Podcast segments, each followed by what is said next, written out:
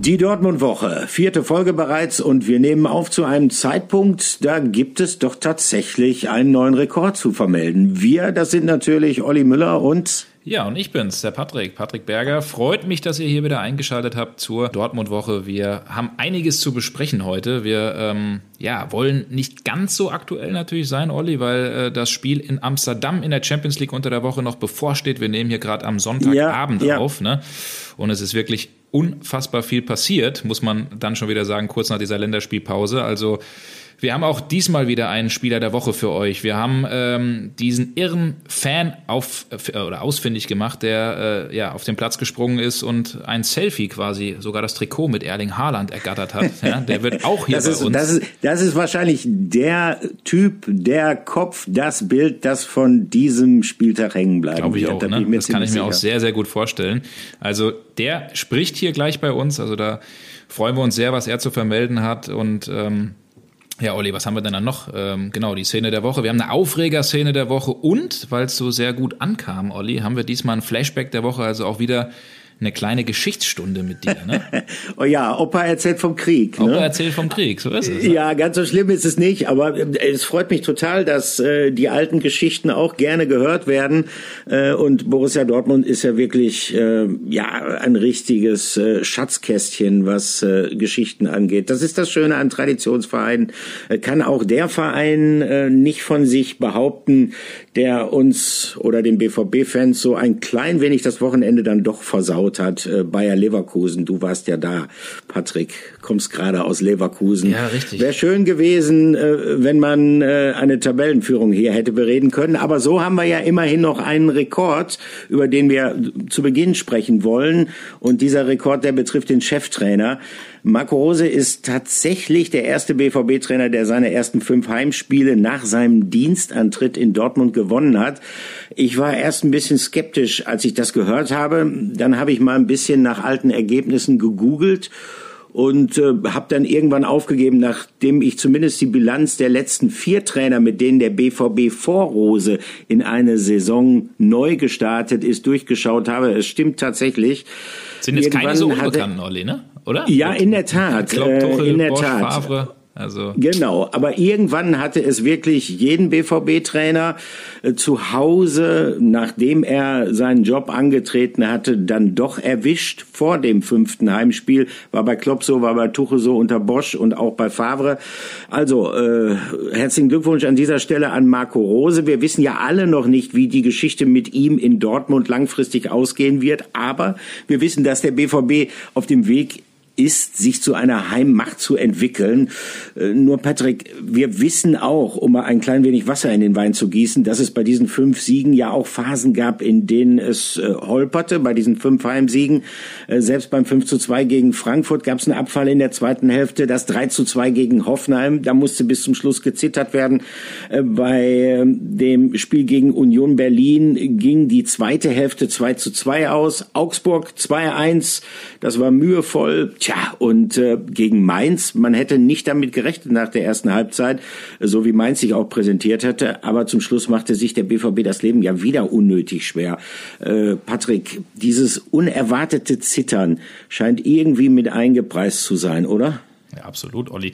Du sagst gerade, ich muss erst eben einhaken, du sagst gerade äh, Wasser in den Wein gießen. Ich schenke mir gerade mal Bier hier ins Glas. Ich weiß nicht, ob man das so richtig hört, aber das mache ich jetzt gerade eben mal. Weiß nicht, ob man hier bei der Arbeit ein Bierchen trinken kann. Schräg halten. Schräg halten, ja. Na, schräg halten, wie Dieter Krebs zu sagen pflegte. Ja, wobei, sag mal, ich bin, ja, ich, ich, bin ja hier in Köln und wir trinken ja hier Kölsch. Einige sagen ja, das ist kein Bier. das ist auch kein Bier. Das kann ich bestätigen.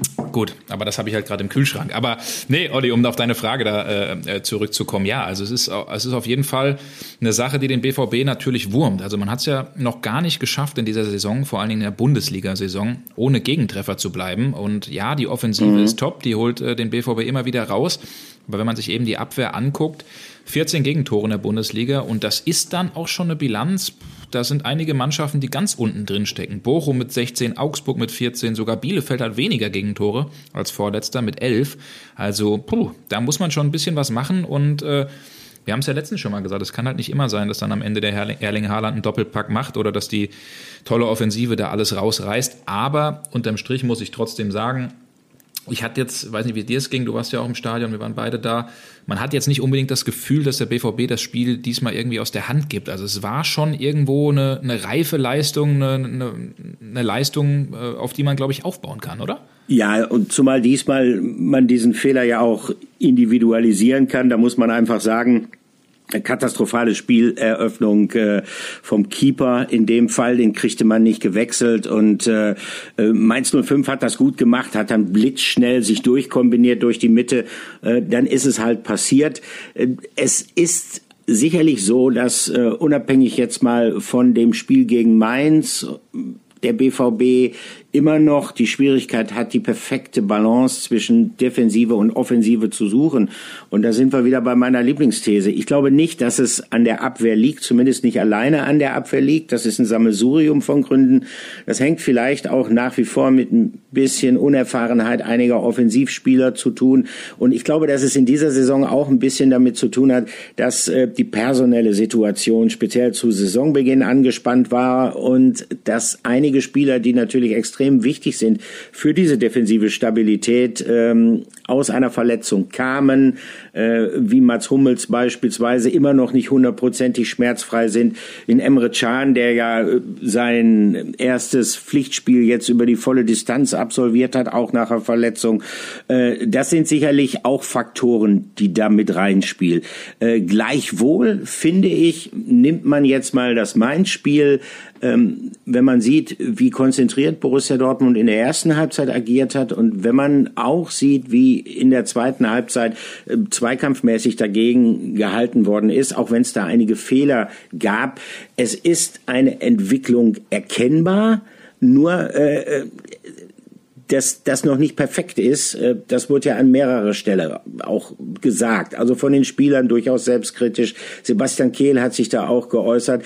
Und äh, ja, Marco Rose, äh, unser äh, Heimstartrekord Neutrainer, wenn man ihn mal so nennen darf, ähm, der war auch nicht hundertprozentig zufrieden. Es wurmt ihn, äh, er ist Perfektionist, dass die Mannschaft in diesem Punkt immer noch nicht so richtig da angekommen ist, wo er die Truppe sehen will.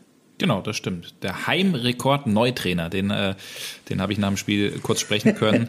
Und wir hören doch mal rein, was Marco Rose gesagt hat, zu genau dem Punkt, über den wir auch gerade eben sprechen. Phasenweise war es richtig gut. Ich äh, denke, es ist starke Anfangsphase. Und hinten raus haben wir uns dann aber wieder ein Ei reingelegt, was nicht, äh, was nicht notwendig ist. Wir sind an der Entwicklung, wir werden drüber reden. Äh, der Gegner hat dann alles nach vorne geworfen. Wir müssen drauf gucken äh, wie viele Spieler können wir da möglicherweise noch mitnehmen, müssen ein bisschen abzählen. Ja, denke, Punkt 1, das Spiel eher fertig machen und äh, Punkt 2, ähm, ja, das dann auch sauber zu Ende verteidigen. Wieso, genau, wieso schafft das Ihre Mannschaft nicht? Äh, trotz gutem Spiel, man hat alles im Griff, dann trotzdem hinten, dass die Null steht in der Bundesliga. Ja, also das macht jetzt keiner mit Absicht, aber wir waren jetzt kurz davor, mal zu Null zu spielen. Und na klar, äh, verlange ich dann auch, dass wir das vielleicht dann auch mal in der 85. im Kopf haben und sagen, ey Männer, äh, jetzt ist sicher kein Tor mehr, damit wir endlich mal wieder dort hinten die Null äh, zu stehen haben. Haben wir heute nicht geschafft. Äh, mit Craig schon geredet, er jetzt selber am meisten. Aber auch ungünstiger Winkel für ihn. Vielleicht muss er ihn vorher schon schlagen. Ja, äh, manche Situationen, die entstehen dann auch und danach ist man schlauer. Ja, und er legt den Finger da auch in die Wunde, auch wenn er hinten raus dann ein bisschen versöhnlicher geworden ist und äh, den Punkt erwähnt hat, der tatsächlich Hoffnung macht. Äh, die Mannschaft lässt sich durch Fehler, wenn sie sie denn begeht, äh, wie beispielsweise beim Gegentor gegen Mainz 05. Die Mannschaft lässt sich durch die Fehler nicht mehr aus der Bahn bringen. Sie fightet sich zurück. Sie äh, hält die Intensität im Spiel hoch. Das haben mehrere Spieler mir dann auch so gesagt. Also ich habe mit Jude Bellingham gesprochen. Er hat gesagt, das ist nicht unsere beste Leistung gewesen, aber ich sehe eine Entwicklung darin, dass wir trotzdem immer heiß bleiben, dass wir, äh, auch wenn mal was schief geht, anschließend wieder versuchen, mit hohem Engagement in die zweite Zweikämpfe hereinzugehen. Und das äh, hätte er in dieser Saison auch nicht immer gesehen. Also die Mannschaft entwickelt sich, die Mannschaft lernt auch beispielsweise mal mit schwächeren Phasen etwas besser umzugehen. Und äh, das war mein Eindruck so der Tenor bei den Spielern. Sie haben das nicht zu schön geredet, diesen Sieg gegen Mainz 05, aber sie haben gleichzeitig auch ähm, ein Gefühl zum Ausdruck gebracht, dass sich unter Marco Rose in dieser Saison was tut, auch im Hinblick auf die Stabilität. Äh, du hast mit Emre Can gesprochen, Patrick, stimmt das? Genau, richtig. Also ich finde, das passt ja auch ganz gut jetzt zu dem Punkt, äh, den du angesprochen hast, dass einige Schlüsselspieler lange, lange verletzt waren oder aus einer Verletzung kommen. Und da passt es natürlich sehr gut, äh, dass, dass wir über Emre Can sprechen, weil das kann man sich gar nicht vorstellen, aber das waren jetzt fünf Monate, ja, oder es ist fünf Monate her, mhm. dass der in der Startelf gestanden hat. Und das war nämlich, kaum zu glauben, 13. Mai Pokalsieg gegen Leipzig. Dann ja. hat er ein paar Kurzeinsätze gehabt bei der Nationalmannschaft, bei der EM, die ja für ihn auch sehr enttäuschend verlief. Dann die muskulären Probleme, erst zwei Kurzeinsätze bis zu dem Spiel ähm, ähm jetzt am Wochenende und dann eben in der Startelf gestanden. Und wie ich finde, einer, der der Mannschaft sofort Stabilität gegeben hat. Ja, das ist nicht der allerbeste Fußballer, auch wenn er das vielleicht nicht, nicht so gerne hört, der manchmal auch so ein bisschen ja, Leichtfuß ist und irgendwie den ein oder anderen Ball dann vielleicht auch mal zu schlampig spielt, aber mit seinem Willen und mit seiner Leidenschaft, ja, die er auf den Platz bringt, das, das überträgt sich, glaube ich, schon ein Stück weit. Und da gab es zwei, drei Szenen, die ich auch interessant fand. Ich glaube, in der 19. Minute, als er einmal äh, einen, einen Einwurf rausholt, ähm, dann, dann einmal den Ball, wo er, wo er Bözius ähm, äh, dann, dann extrem gut abschirmt vor der Süd und, und, und da richtig Szenenapplaus bekommt. Also der hat da mit Leidenschaft gespielt und das sagt er auch. Und wir hören mal rein, was der Emre Can nach dem Sieg zu sagen hatte.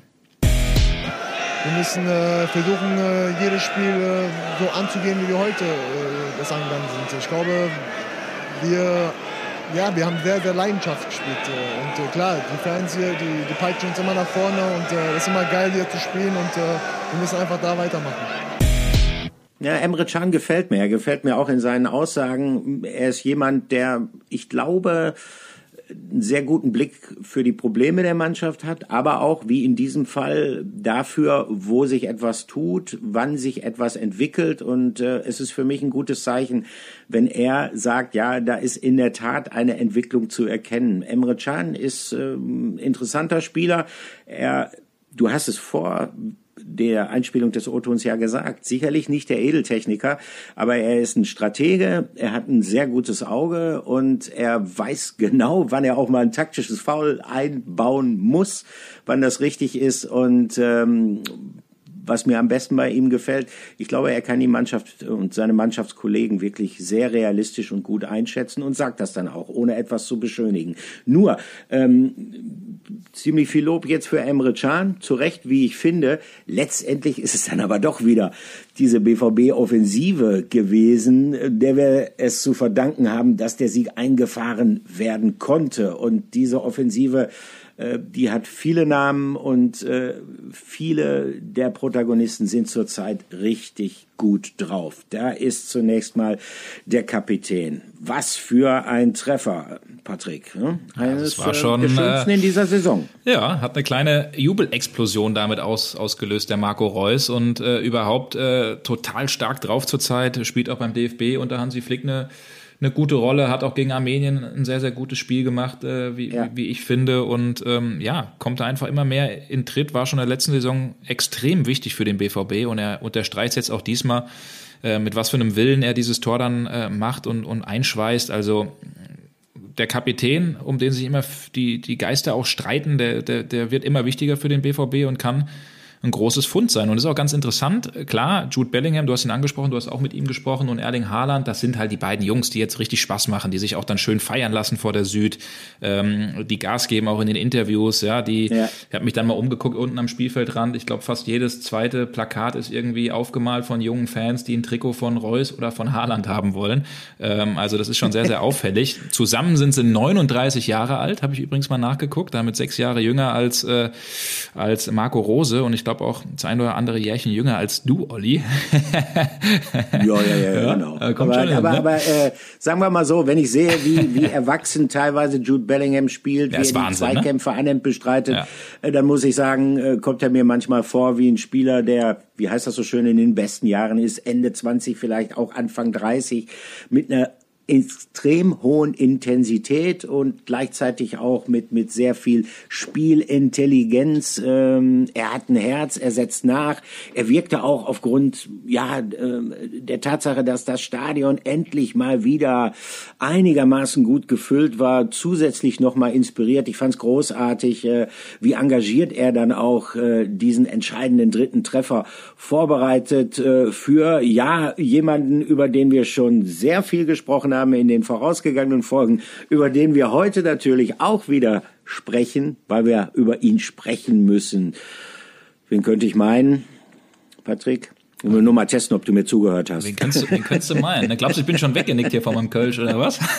Wer weiß. Ah, nee, das kann nicht passieren. Quatsch, das, bei, bei, bei Kölsch, äh, das dauert, bis man dauert ein bisschen, irgendwie ne? wegtritt. Ja, gebe ich dir recht. Aber es ist natürlich der, der Wikinger, der Norweger. Es ist natürlich Erling Haaland, ähm, der wieder für Furore gesorgt hat. Und er ist, damit sind wir bei unserer Rubrik angekommen, der Spieler der Woche. Ja, natürlich. Der Wikinger, die Maschine, ähm, das Naturwunder, die Naturgewalt. Ähm, ich weiß nicht, äh, welche Begriffe sich unsere geschätzte Branche für Erling Haaland schon ausgedacht hat. Äh, aber das ist natürlich irre. Äh, ist verletzt, vor jedem Spiel fragt man, kann es was werden? Wird's doch nichts? Dann war die Frage, geht er vielleicht zur norwegischen Nationalmannschaft? Bleibt er lieber hier? Äh, dann gab's äh, ein bisschen Verwunderung, dass er auf einmal in Mabea zu sehen war. Und ähm, da hat der eine oder andere sicherlich schon gedacht, ui, äh, sind das vielleicht so erste Starallüren, die er sich da erlaubt? Ähm, es war eine Reha-Reise nach Mabea in die Sonne. Und ich sag mal, es ist sicherlich so, äh, so eine Reise würde man sicherlich nicht jedem Spieler zugestehen. Also wenn ein Danax Sagadu auf die Idee kommen würde und zu sagen, ach, ich mache jetzt mal die Reha in Mabea oder vielleicht auch an der Côte d'Azur oder sonst wo, ich glaube, da hätte der BVB dann schon auch ein Wörtchen ähm, gesagt, äh, vielleicht auch ein bisschen was einzuwenden dagegen.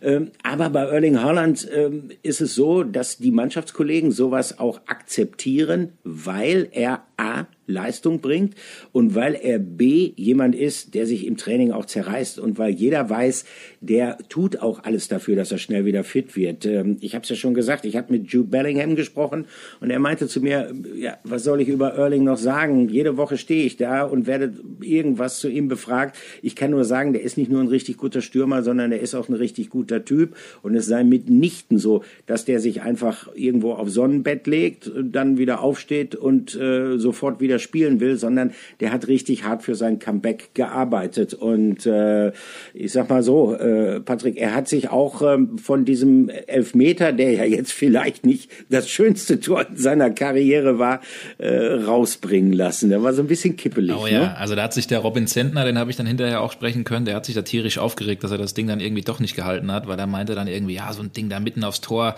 hat ihn schon ziemlich gewurmt, aber ähm, äh, vielleicht nochmal kurz, um auf dieser auf diesem einen Punkt zu bleiben. Äh, genau was, das, was du gesagt hast. Es zeigt einfach den Stellenwert von Erding Haaland. Ich glaube, mir fallen nicht viele BVB-Spieler in der Vergangenheit ein. Marco Reus ist, glaube ich, auch mal in, in, in die Sonne geflogen. Äh, Mario Götze früher mal. Ja. Ähm, Erding Haaland hat es, glaube ich, mal äh, in Katar auch gemacht, im, im Winter, ähm, im letzten Winter, ähm, weil man Jane da halt Sancho weiß, Jane Sancho, genau, Jane diverse Sancho, Reisen, richtig, ja. Mhm. richtig. Aber weil man da halt auch weiß, das ist dann immer auch begleitet vom BVB, da ist ein Physiotherapeut dabei, das war auch diesmal wieder der Fall, der, Fall, der natürlich zuschaut.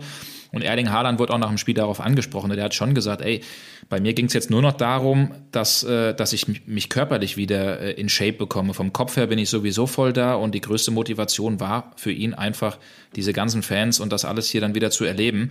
Äh, und, und bei den Interviews wurde er wieder lautstark gefeiert, seinen Namen gerufen. Und wir können ja mal kurz reinhören, ähm, was das für eine Jubelexplosion beim, beim Elfmetertor war und wie schön das einfach war, dass 64.000 wieder im Stadion waren.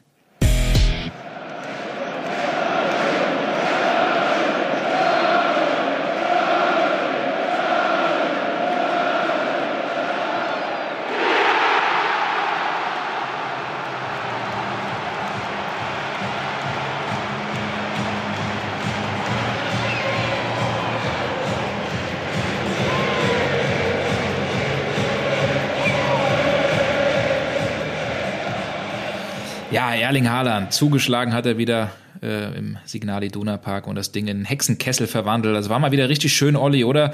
Äh, 64.000 hat sich fast angefühlt wie 81.000. Also das war, äh, das ja. war schon wieder so ein Erlebnis zurück zur Normalität, ne?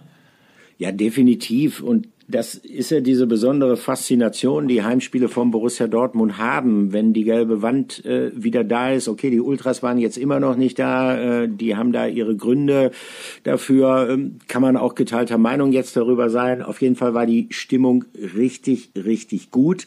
Das hat man gemerkt bei den Toren. Äh, das waren regelrechte emotionale Explosionen auf den Rängen. Das hat man gemerkt bei der Art und Weise auch, wie die Spieler hinterher diesen Erfolg, man darf es nicht vergessen, bei aller Wertschätzung für Mainz 05, es war jetzt nur ein Heimsieg gegen Mainz 05, aber äh, die Art und Weise, wie die Spieler sie gefeiert haben, da merkte man schon Profitum, viel Geld und so weiter und so fort, viele negative Begleiterscheinungen, vieles, über das man kritisch denken kann, kritisch reden muss, auch als Journalist.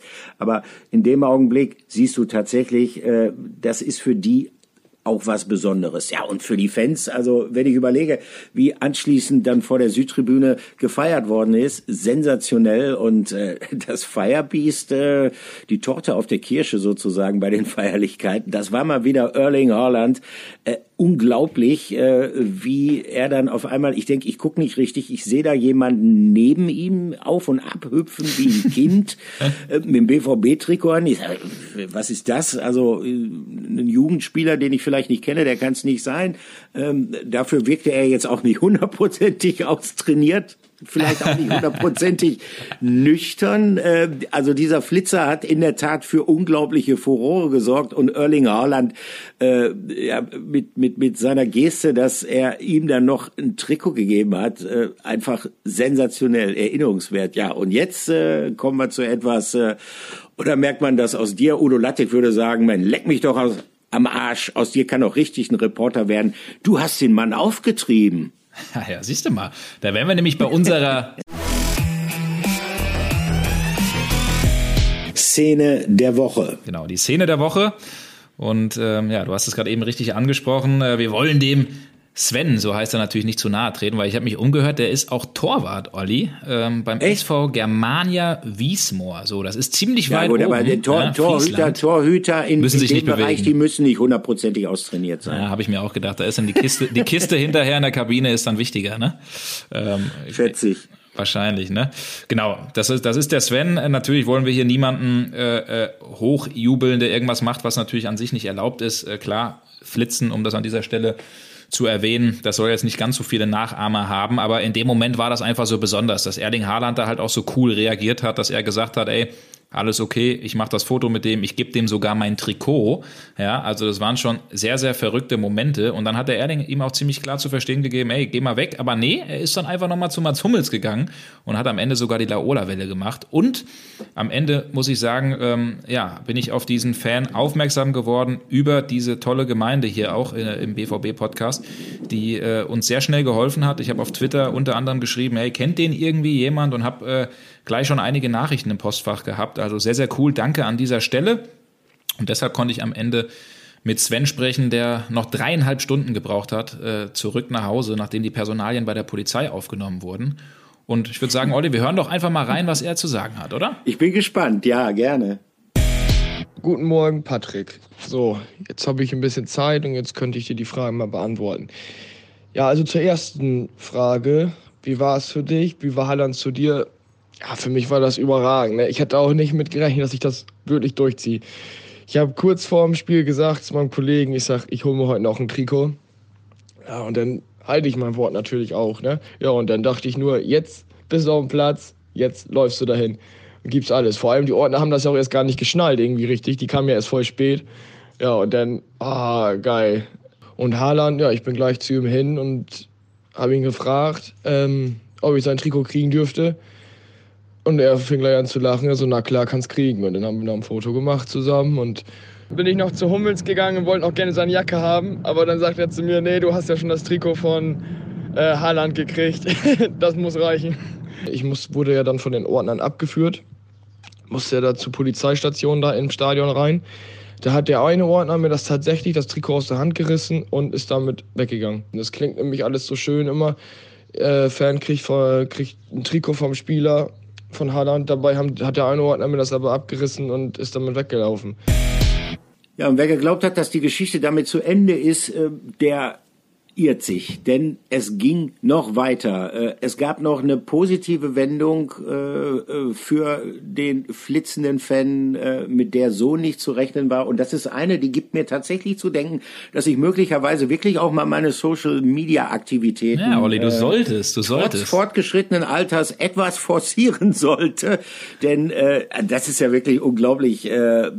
Patrick, du bist nicht ganz unschuldig an dieser positiven Wendung. Erzähl doch mal. Ja, richtig. Also ich habe mir einfach mal gedacht, wir haben dann die Geschichte natürlich gemacht, dass, äh, dass der Fan äh, irgendwie sagt, das war sein größter Tag, der Sven, aber er halt sehr, sehr traurig ist, weil ihm eben dieses Trikot entwendet wurde. Und habe ich mir einfach mal gedacht, komm, wir versuchen dir zu helfen an der Stelle und wir schreiben mal dem Erling Haaland direkt auf Twitter. So, und dann habe ich ihm auf Englisch eben geschrieben, I spoke to the fan who took a selfie on the pitch with you. The jersey you gave him was stolen by a steward. Can you help? So. Und dann äh, hat das ein bisschen gedauert. Wahrscheinlich war dann irgendwie äh, Auslaufen, Training am, am, am frühen Morgen. Mhm. Dann hat der Erling kurz auf Twitter geschaut und hat prompt auf meinen Tweet geantwortet und hat gesagt, yes, can you ask him if the jersey of the second half yesterday is okay? Also er hat ihn gefragt, ob das Trikot aus der ersten Halbzeit für ihn in Ordnung ist. Und das habe ich Hammer. dann dem Sven direkt weitergegeben. Und äh, der war natürlich völlig aus dem Häuschen, was man natürlich auch verstehen kann. Ähm, aber bei diesem ganzen Fußballzirkus äh, muss ich sagen, ja, Erling Haaland wird auch schon sehr gehypt. Und ja, der ist natürlich auch auf einem anderen Level als, als ein anderer Spieler. Aber das gibt mir zumindest auch so ein bisschen Hoffnung, dass die Jungs zumindest auch noch ein Stück weit normal sind, oder? Ja, definitiv. Dass sie da spüren, und merken, das ist jetzt für den Mann, egal ob sein Verhalten jetzt korrekt war oder wie in dem Fall sicherlich auch weniger korrekt war, nochmal an der Stelle der Hinweis, äh, es ist natürlich nicht in Ordnung, auf das Spielfeld zu machen. Man muss sich mal vorstellen, äh, wenn das mehrere tun, dann kann schnell ein Chaos ausbrechen. Noch dazu, äh, hoffentlich geht diese Corona-Zeit irgendwann mal ganz vorüber, aber wir sind auch noch in der Corona-Zeit, auch das sollte man an der Stelle erwähnen. Aber wir wollen auch nicht päpstlicher sein als der Papst. Und Erling Holland hat das gespürt, für den ist das was ganz, ganz Besonderes. Und dass er da spontan gesagt hat, ja gut, dann kriegt er das Trikot jetzt aus der anderen Halbzeit, das muss ich sagen, ähm, das spricht für ihn, definitiv. Total. Und um das ganze tolle, schöne, bunte Thema hier abzuschließen, Olli, hören wir nochmal rein, was der Sven aus Wiesmoor bei Aurich dann am Ende noch gesagt hat, am Abend, am Sonntagabend, als er wirklich erfahren hat, das Trikot bekommt er doch noch zurück. Der war sehr, sehr froh. Also feuerfrei für Sven. Ja, ich bedanke mich erstmal recht herzlich, dass du dich da so für eingesetzt hast und finde das auch echt klasse, dass Erling Haaland sich darauf gemeldet hat und mir dann doch noch das Trikot zuschicken wird. Das ist echt für mich ein riesengroßes Glück und ja, ich bin mega stolz.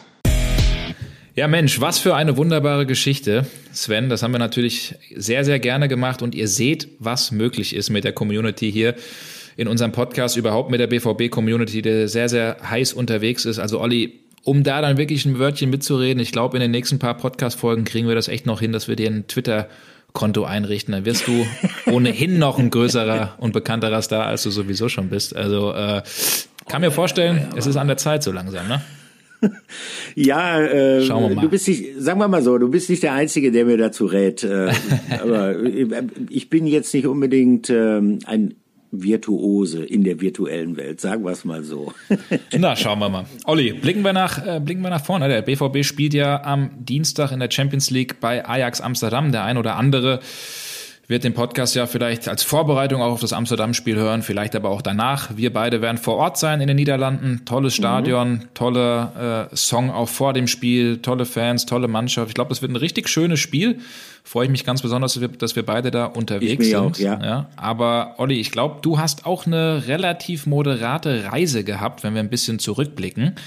Ähm, eine ziemliche Abenteuerreise mit dem BVB und ähm, wenn mich nicht alles täuscht, warst du, ich bin ehrlich, ich musste nachgucken, in der Stadt Vladikavkaz. Erzähl doch mal, ja. ja, erzähl doch mal in unserer Rubrik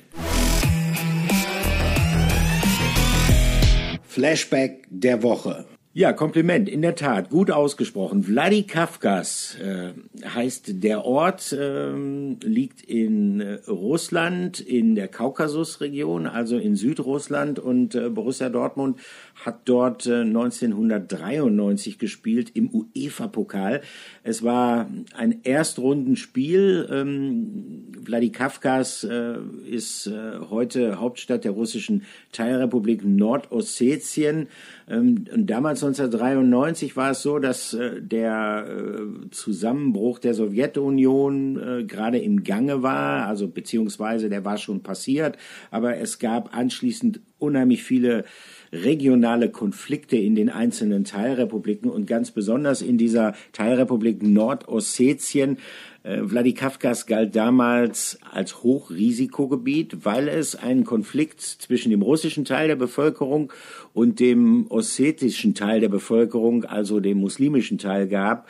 Ähm, Dazu noch gab es einen bewaffneten Konflikt, eine Auseinandersetzung mit der Nachbarrepublik Tschetschenien. Und ähm, zunächst hieß es, als ob es gar nicht stattfinden kann, dieses äh, UEFA-Pokalspiel in Vladikavkaz, weil es einfach viel zu gefährlich sei. Und ähm, der BVB beschloss sich dann aber doch nach Rücksprache auch mit der deutschen Botschaft, okay, unter besonderen Sicherheitsvorkehrungen lässt sich diese Reise dann doch durchführen, aber diese besonderen Bedingungen, die waren in der Tat abenteuerlich. Ähm, da konnte man nicht einfach mit einem Linienflieger oder auch mit einem Charterflieger hinfliegen, sondern äh, es ging hin mit einer Ilyushin, einer ehemaligen russischen Militärmaschine und die musste dann auch noch zwischenlanden in Moskau und dann flog man tatsächlich nach Vladikavkaz. Ich werde nie vergessen, wie der Pilot an Bord die Spieler auch noch beruhigt hat. Er gesagt hat, ich bin erfahrener Pilot, ich bin kein Selbstmörder, ich weiß, worauf ich mich einlasse. Die Maschine war nicht besonders komfortabel. Äh, lange Rede, kurzer Sinn. Wir kamen da tatsächlich an im, äh, im Kaukasus äh, in Vladikavkaz und äh, man hatte uns vorher schon gesagt, okay, für die Mannschaft ist, äh, weil die Sicherheitslage also wirklich schwierig war, für die Mannschaft ist ein, ein sehr ungewöhnliches Quartier vorbereitet worden. Und zwar gab es eine deutsche Baufirma, Philipp Holzmann, die dort schon zu sowjetischen Zeiten ein, eine Dependance hatte. Und dort wurden einfach die Zimmer, die für die Arbeiter auf diesem Firmengelände dort vorhanden waren, äh, die wurden dann von den Spielern benutzt. Und wir Journalisten kamen in ähm, eins der wenigen Hotels in der Stadt, die, die damals überhaupt noch intakt waren. Und ähm, zunächst mal muss ich sagen, ich war sehr überrascht, als ich in das Hotel reinkam. Das sah aus, als ob das frisch renoviert worden ist. Und wie ich dann am Vorabend des Spiels erfahren habe, das ist auch tatsächlich der Fall. Ähm, unter anderem sind die Decken frisch gestrichen worden. Es gab damals, Trainer war Ottmar Hitzfeld, ein äh, Spielebeobachter, ein Gegnerbeobachter, ein Vertrauter, ein Freund von Ottmar Hitzfeld, Gerd Löwel hieß der. Und Gerd Löwel war schon eine Woche da, weil äh, es war ja die Vor-Internet-Zeit. Man wusste so gut wie gar nichts über Vladikavkaz. Man wusste nur, dass sie in der ersten russischen Liga spielen, aber man hatte die noch nie gesehen und konnte sich ja auch nicht übers, übers Netz irgendwelche Infos besorgen, gab keine Datenbänke, also war der Löwe schon längere Zeit da und hatte Vladikavkaz unter abenteuerlichen Bedingungen unter die Lupe genommen, um Aufzeichnungen für Hitzfeld anzufertigen. Und der sagte mir dann, ja, das Hotel ist neu gestrichen worden und ähm, da gab es einen Raum, so eine Bar unten rechts neben der Rezeption und äh, hier musste die Decke allerdings zweimal gestrichen worden, weil äh, vor vier Tagen, als er da als einziger Gast in der Bar gesessen hat, sei auf einmal eine Gruppe von Kosaken reingekommen, von russischen Freischärlern, recht martialisch bewaffnet, ähm, hätten dort einige Wodka verkonsumiert an der Bar und hätten dann tatsächlich aus Jux und Dollerei ähm,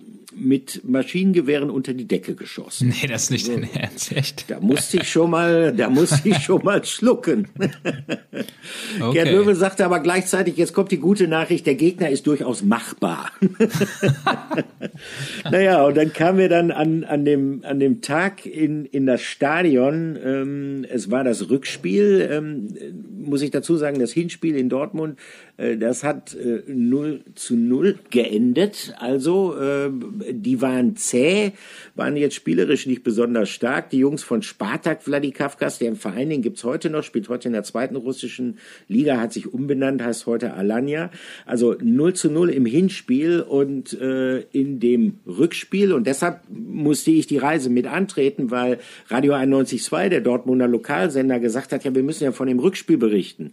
Aber es war jetzt auch nicht klar, ob man da überhaupt eine Leitung für eine Radioreportage bekommt. Auf jeden Fall, ich bin mitgegangen und Gerd Löwel hatte mir vorher gesagt, pass auf, wenn du da eine Leitung haben willst, bestell die nicht schriftlich, bringt nichts, nimm US-Dollar mit. Das ist das Einzige, wo du vielleicht Erfolg haben konntest. Also ich hatte einen Packen US-Dollar in der Tasche, die habe ich mir also fast schon in die Unterhose gesteckt, weil ich auch ein bisschen Angst hatte, kam dann tatsächlich ins Stadion rein und habe gesagt, schönen guten Tag, Oliver Müller, natürlich mit Dolmetscher, spreche kein Russisch, ähm, Radioreporter aus Dortmund, hier müsste eine Leitung für mich liegen.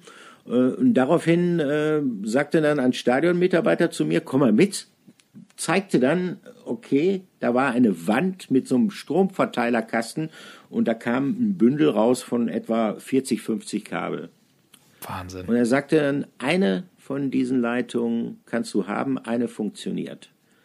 Und War dann auch so? dachte, Will der, will der mich verarschen jetzt oder was? Wie soll ich jetzt alle Leitungen äh, durchtesten? Also bis dahin ist der UEFA-Pokal gespielt. Da sagt er, ich weiß, welche funktioniert, aber ich bräuchte noch ein bisschen was. Ich sag, was, ich sag, was brauchst du? Ein Ausweis, Dokumente? Nee, interessiert nicht. Der Dolmetscher gab mir dann den Tipp. Das ist die Stelle, an der die US-Dollar jetzt zum Einsatz kommen können. In der Tat. Ich habe bezahlt. Weißt du noch, wie viel das waren, Olli? Äh, ja, ich habe, äh, das müssten 300 US-Dollar gewesen sein. Wahnsinn. Und in meiner unfassbaren Naivität äh, habe ich dem Dolmetscher gesagt, er soll mal nach einer Quittung fragen, damit ich nachweisen kann, wofür ich das Geld verbraucht Ja, habe. schön im Sommer. einreisen, die Spesen. Ja, äh, Spesen. daraufhin ernte es, äh, erntete ich aber nur ein Kopfschütteln und äh, den Hinweis, man sollte die Leute jetzt nicht unnötig provozieren. Aber wie gesagt, äh, der BVB hat das Spiel 1 zu 0 gewonnen. Stefan Chapuisat hat das Tor gemacht. Das ist mir tatsächlich noch in Erinnerung geblieben. Naja, und dann ging es irgendwann ähnlich lang mit der Ilyushin wieder nach Hause. Alle waren völlig übermüdet, als sie ankamen. Ähm, nur soweit noch, es war eine sehr interessante UEFA-Pokalrunde, weil in der zweiten Runde spielte der BVB gegen einen Verein namens Branik Maribor. Sagt ihr dir was, Patrick? Also tatsächlich war ich schon mal in Maribor und habe sogar ein Champions League Spiel von Maribor gegen äh, Viktoria Pilsen gesehen, Ja, muss ich genau. sagen. Der Verein Aber hat dann spä später Branik in der sagt mir nichts, ja? ja, ja, Branik äh, heißt zu Deutsch Festung Maribor. Das war das Zweitrundenspiel und ähm, äh, das war auch unvergesslich, weil da wurde die Mannschaft auf dem Rollfeld mit Slivovitz empfangen. Das äh, habe ich danach auch nie wieder in dieser Form erlebt. Aber Sehr, sehr Vladi schön. Kafkas war sicherlich die abenteuerliche Reise und äh, ich erinnere mich gerne daran zurück, weil damals war es auch wirklich noch äh, ja Abenteuer. Man hat was erlebt, äh, wenn man in in die Länder des ehemaligen Ostblocks gefahren ist. Das war noch nicht durchorganisiert. Da gab es noch keine UEFA Agentur, die haarklein alles geregelt hat. Äh, es war ein bisschen Wild West oder in dem Fall Wilder Osten. Aber wie gesagt, das war meine Reise nach Vladikavkaz, die ich sicherlich nie vergessen werde. Ja, sehr cool. Aber Slivovitz Olli ist ein guter, ist ein gu gutes Stichwort, weil das finde ich ist ja das sowieso das Schöne bei allem Stress, den wir haben. Und du bist ja jetzt echt ein bisschen länger dabei als ich, aber das Schöne an unserem Job, dass wir so viel rumkommen. Ich war äh, bei der Länderspielpause oder Länderspielreise, hatte ich das Glück nach Skopje zu fliegen und war dann äh, beim deutschen Spiel.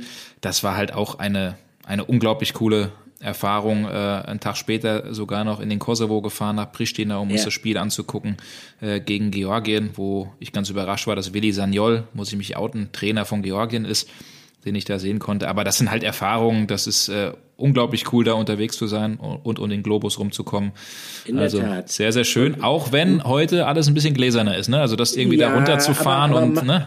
Also- manchmal, manchmal ist es auch schöner, manchmal ist es auch schöner, äh, an exotische Orte zu reisen, als jetzt äh, zum wiederholten Mal ins San Siro oder ins Santiago Bernabeo, so beeindruckend diese Stadien auch sind. Also da hat sich der Fußball halt massiv verändert, aber jetzt höre ich auf zu reden, sonst heißt es hinterher wieder, äh, früher war alles besser. Das war es natürlich nicht, aber vieles, vieles war abenteuerlicher, sagen wir es so. Olli, und früher gab es auch diesen Podcast nicht, ne? Also von daher. Nein, das stimmt. Ja. Hätte man wahrscheinlich gar nicht gewusst, was das Wort bedeutet. Was das ist, ne? Irgendwie was mit Radio. Aber naja, Genau.